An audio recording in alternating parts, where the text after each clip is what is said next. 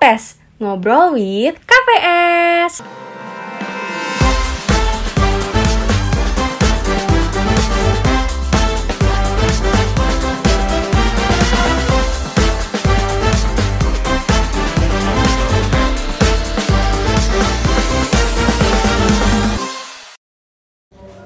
Halo semuanya, selamat pagi, siang, sore, dan malam Kembali lagi di Ngopes, Ngobrol with KPS, episode 13, periode 2023 Hai, perkenalkan aku Zidan dari Divisi Internal Angkatan 2022 Nah, oke teman-teman, untuk podcast kali ini kita akan membawakan topik yang sangat seru nih dan tentunya juga aku ditemani oleh narasumber yang seru dan tentunya luar biasa juga.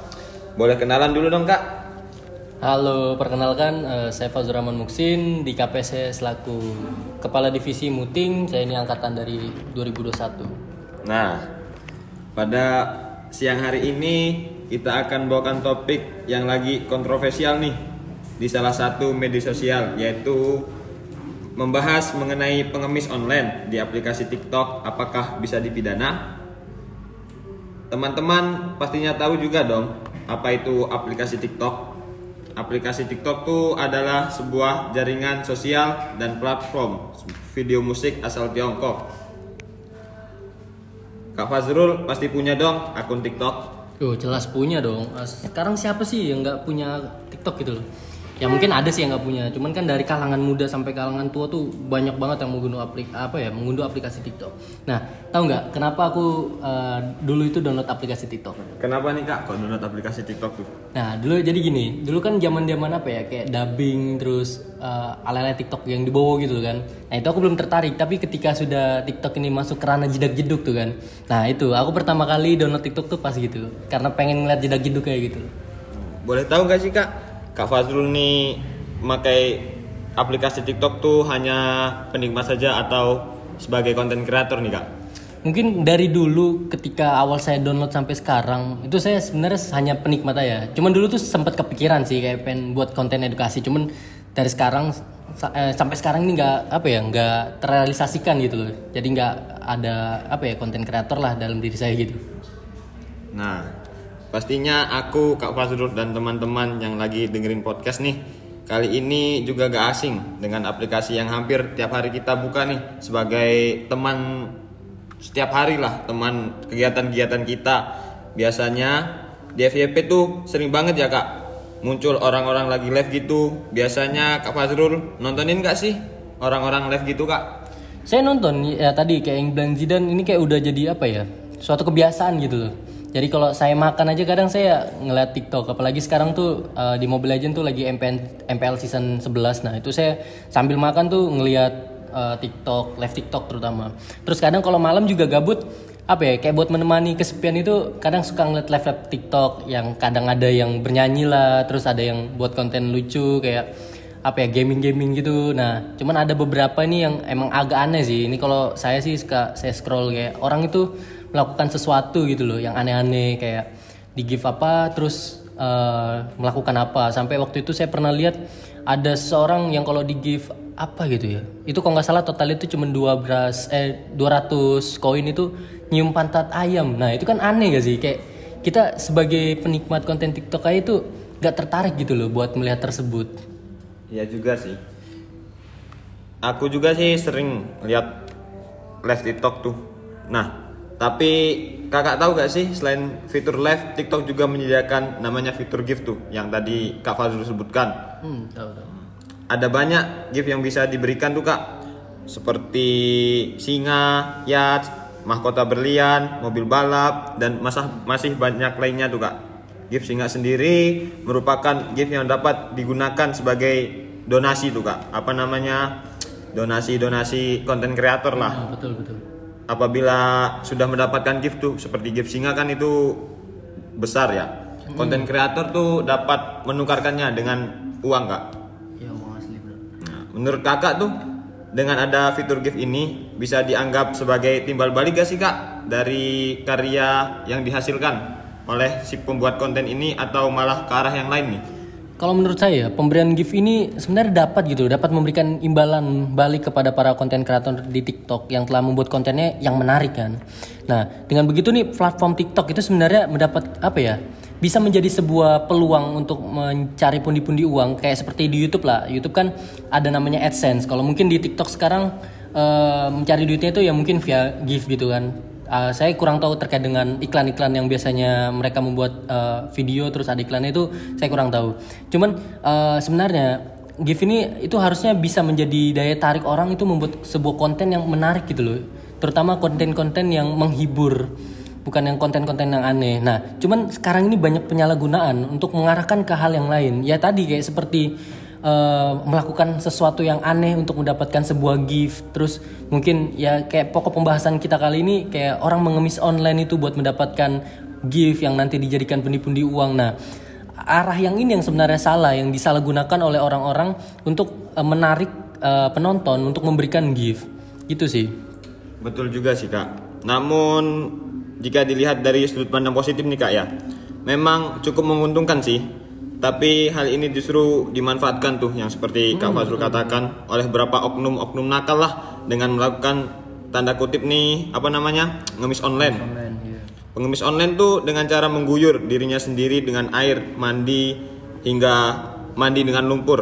Nah, tren TikTok ini belakangan nih yang jadi viral dan jadi perbincangan di masyarakat. Hmm. Hingga akhirnya banyak yang mengeluhkan hal ini di media sosial lainnya seperti di Twitter dan Instagram. Nah, ada salah satu komentar nih yang apa namanya ibu-ibu tuh yang menanyakan sebuah live TikTok itu kak. Ini termasuk eksploitasi tidak sih? Ibu-ibu diminta live streaming sementara anaknya di belakang kamera enak-enak hanya menerima apa namanya gift-gift tersebut. Menurut Kak Fazrul nih, fenomena seperti ini gimana tuh? Kak, pasti pernah berapa kali kan lihat oknum-oknum yang melakukan hal tersebut bertebaran di FYP atau beranda kakak nih? Iya, sering-sering. Bahkan kalau malam itu, Pak, apa ya? Terutama itu kalau udah sore ke atas. Nah, itu tuh kalau menurut saya itu aneh-aneh gitu loh konten-kontennya kayak ya tadi mandi lumpur lah terus nyium pantat ayam lah pukul diri sendiri bahkan ada gitu loh nah ini kan sebuah apa ya fenomena yang menurut saya ini aneh gitu loh kayak mereka tuh sebenarnya orang-orang masih muda yang bisa memanfaatkan hidupnya tenaganya karena di kalangan muda gitu itu bisa mencari uang lain uh, apa ya usaha lain. Jadi bukan hanya untuk mengemis secara online gitu. Nah ini tuh apa ya menurut saya fenomena yang disayangkan gitu loh. Terutama kayak bahkan banyak kayak orang Islam yang mungkin mereka mengira itu sebagai pemberian gitu pemberian rezeki kayak zakat lah. Nah tapi kan di sini apa ya dalam Islam sendiri juga kan sebenarnya kan dilarang gitu loh terkait dengan mengemis itu. Memang ada pengecualian karena terpaksa. Cuman kalau misalnya dilihat yang melakukan ini tuh bukan apa ya orang-orang rentan yang memang udah nggak punya jalan hidup lain untuk mencari uang. Cuman di sini orang-orang itu yang masih muda lah orang-orang yang apa ya masih banyak tenaga untuk berusaha ya bisa membuka usaha dan lain sebagainya. Nah itu yang menurut saya ini fenomena aneh lah yang di Indonesia Ya sih kak. Banyak fenomena-fenomena aneh tuh seperti apa namanya anak yang tadi tuh disebutkan oleh ibu-ibu yang bertanya. Ya kasihan juga sih kadang ngelihat aksi seorang ibu paruh baya sedang duduk di tengah kolam air dengan lumpur dan mengguyur dirinya sendiri tuh kak. Sudah berlangsung kira-kira berapa jam dengan live TikTok dan mengharapkan gift-gift yang diberikan sebagai bayaran. Oh, bayaran apa namanya gambar hati dan ya, stiker-stiker gitu kan. Iya sih stiker-stiker. Dan kalau mendapatkan gambar hati tuh sering ibu-ibu sering mengatakan terima kasih terima kasih banyak sambil mengguyur tubuhnya berkali-kali di depan kamera tuh kak. Nah iya. Kadang nggak cuma ucapan terima kasih loh. Sakin apa ya namanya uh, offernya itu sampai ya mendoakan ya. Dia bilang uh, semoga rezekinya tambah dan lain sebagainya. Nah, ini kan memang membuat orang lain itu apa ya? Kayak iba gitu loh. Terutama juga eh, orang-orang ini itu di kolom komentar terutama netizen ini sebenarnya tuh banyak banget yang kayak meminta ibunya itu berhenti terus apa ya meminta orang lain itu jangan dikasih gift karena apa ya orang tua gitu loh kasihan dilihatnya. Nah sebenarnya hal ini kalau dilihat ya ini bisa ada banyak faktor. Mungkin yang pertama uh, kalau kita lihat dari kasus yang nggak terlalu jauh lah yang di mana gitu saya lupa dia memanfaatkan ibunya itu untuk mencari uang ya dengan mandi lumpur. Nah itu kalau nggak salah dia itu karena di PHK nah karena di PHK inilah dia mungkin melihat sesuatu apa ya bukan peluang bisnis sih sebenarnya kayak uh, dia memanfaatkan untuk mencari uang gitu. Nah karena apa? Di sini TikTok itu kan platform yang mudah gitu loh. Nah kemudahan dan cakupan yang luas ini itu dimanfaatkan untuk mereka itu mencari uang. Nah hal yang salah itu dia apa ya jatuhnya itu kayak mengeksploitasi ibunya yang memangnya ibunya uh, apa ya nggak mau di mandi lumpur gitu-gitu tapi ya diajak ke ranah yang salah seperti itu. Nah, potensi TikTok ini yang sebenarnya itu disalahgunakan dari uh, orang-orang yang seperti itulah. Ya juga sih kak banyak disalahgunakan sampai-sampai Bu Risma tuh Menteri Sosial juga sempat menerbitkan surat edaran yang ditujukan kepada pemerintah daerah untuk melindungi kelompok rentan dan eksploitasi. Dalam surat tersebut, Bu Risma mengatakan tuh atau menghimbau gubernur, bupati, wakil wali kota untuk mencegah kegiatan mengemis baik secara offline maupun online yang sering terjadi di masa sekarang ini, Kak. Nah, apa namanya? Online kan hanya bisa dilakukan di media sosial yang mengeksploitasi para lanjut usia, anak, penyandang disabilitas dan atau kelompok rentan lainnya tuh, Kak jika ditemukan kegiatan eksploitasi, Pemda dan masyarakat diminta melaporkan ke polisian agar ditindaklanjutilah sebut edaran Bu Risma tersebut tuh. Nah, teman-teman tahu nggak sih ternyata bisa dipidana loh menurut ketentuan yang ada di Indonesia. Kok bisa ya? Mungkin sebelum masuk ke pembahasan hukum nih, Kak Fazrul ada tanggapan lain nggak nih? mungkin ya sebelum kita masuk ke ranah hukum jadi yang saya lihat ini ada pandangan sosiologi terkait dengan pengemis TikTok ini ya terutama mental mereka yang apa namanya beda dengan mental-mental orang pekerja keras gitu loh kalau mental orang pengemis maksudnya itu dia hanya ingin untuk diberi gitu loh tanpa memikirkan uh, impact atau feedback yang di, dia berikan kepada orang lain tersebut beda dengan mental orang bekerja keras dia itu bagaimana caranya dia bisa menghasilkan sesuatu untuk diapresiasi orang lain. Nah, itu feedbacknya kan sama-sama enak gitu loh. Nah, ini sosiologi seperti ini yang memang apa ya terkenal lah di Indonesia pada saat ini. Nah, saya pernah baca dari salah satu pakar sosiologi di Universitas Airlangga. Jadi itu dikatakan bahwa mengemis online ini cara terbaru untuk mengeksploitasi kemiskinan.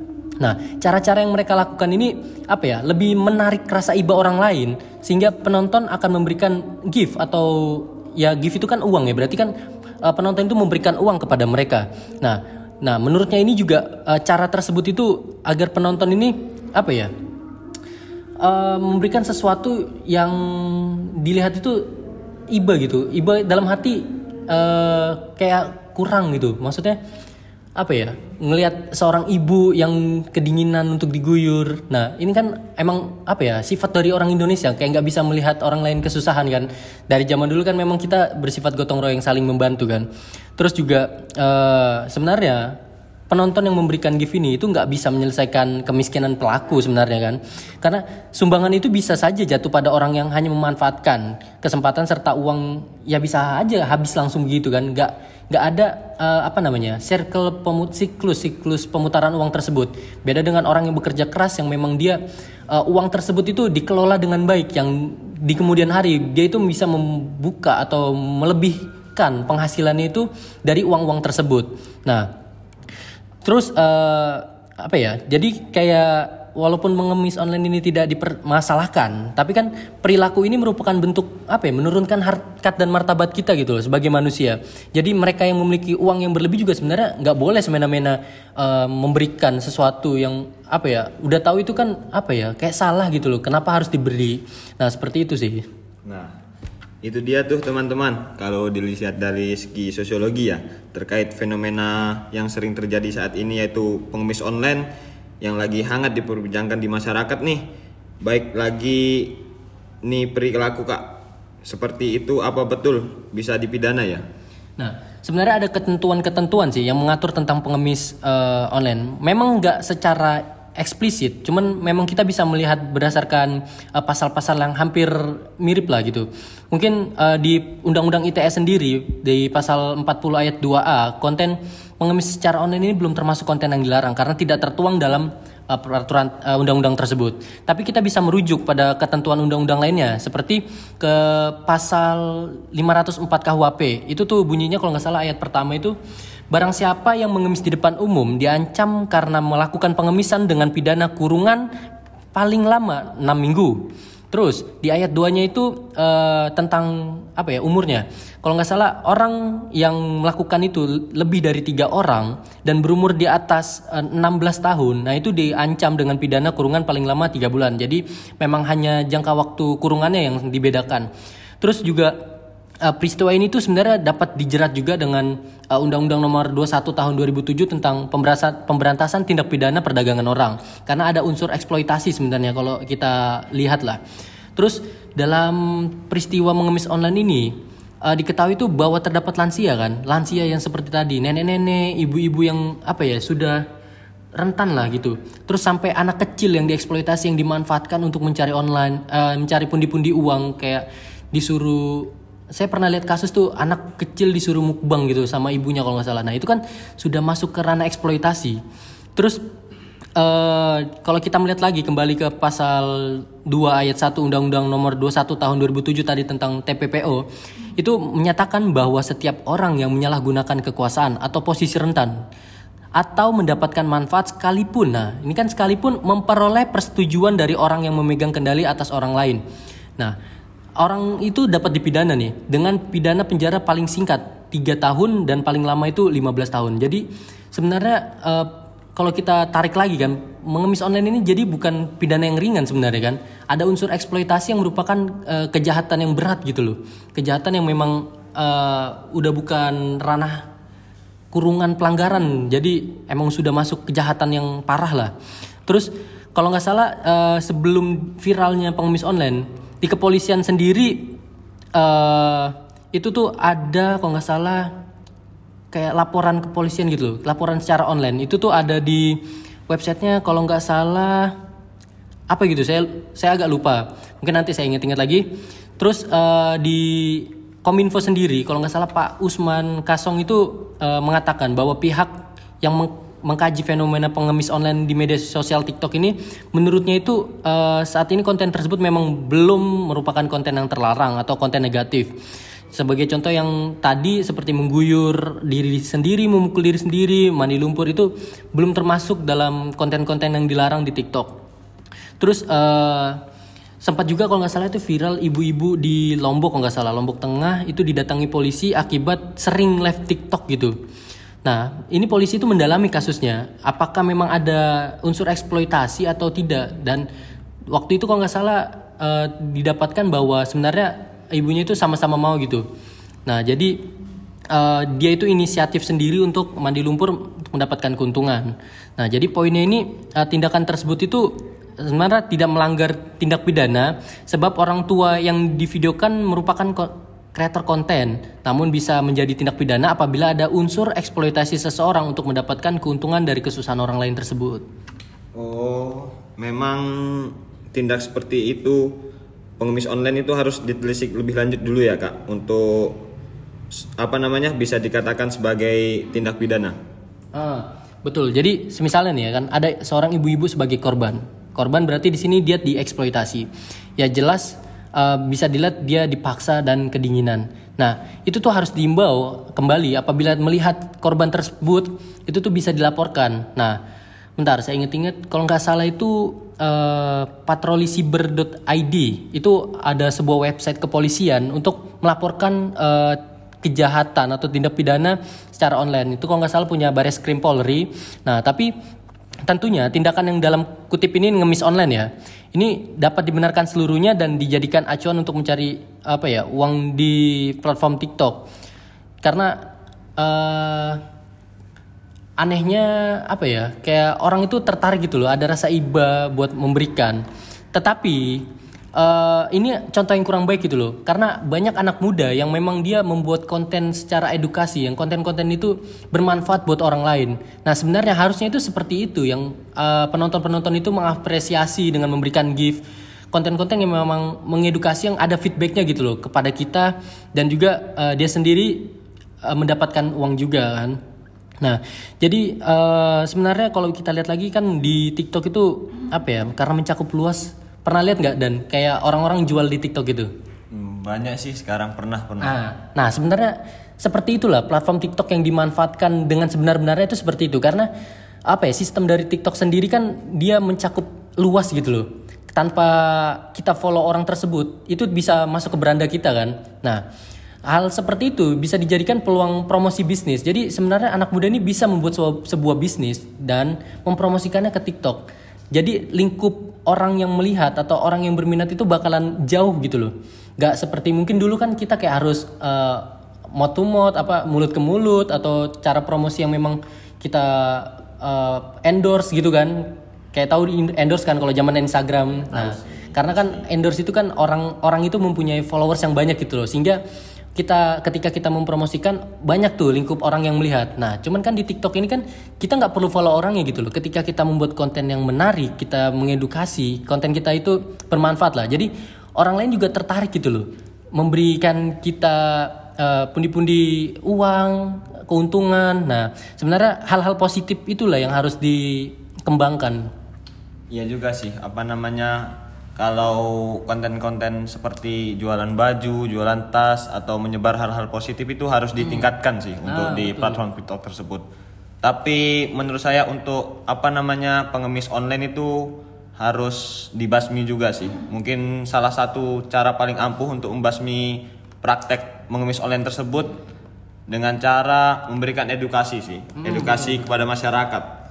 Edukasi ini dengan cara memberikan pemahaman, pemahaman pada masyarakat bahwa harus memberikan bantuan pada lembaga-lembaga tuh kak yang memiliki izin dan terpercaya untuk dapat mengelolanya. Jadi kita ngasih apa namanya gift itu bisa ke lewat perantara lembaga dah jadinya.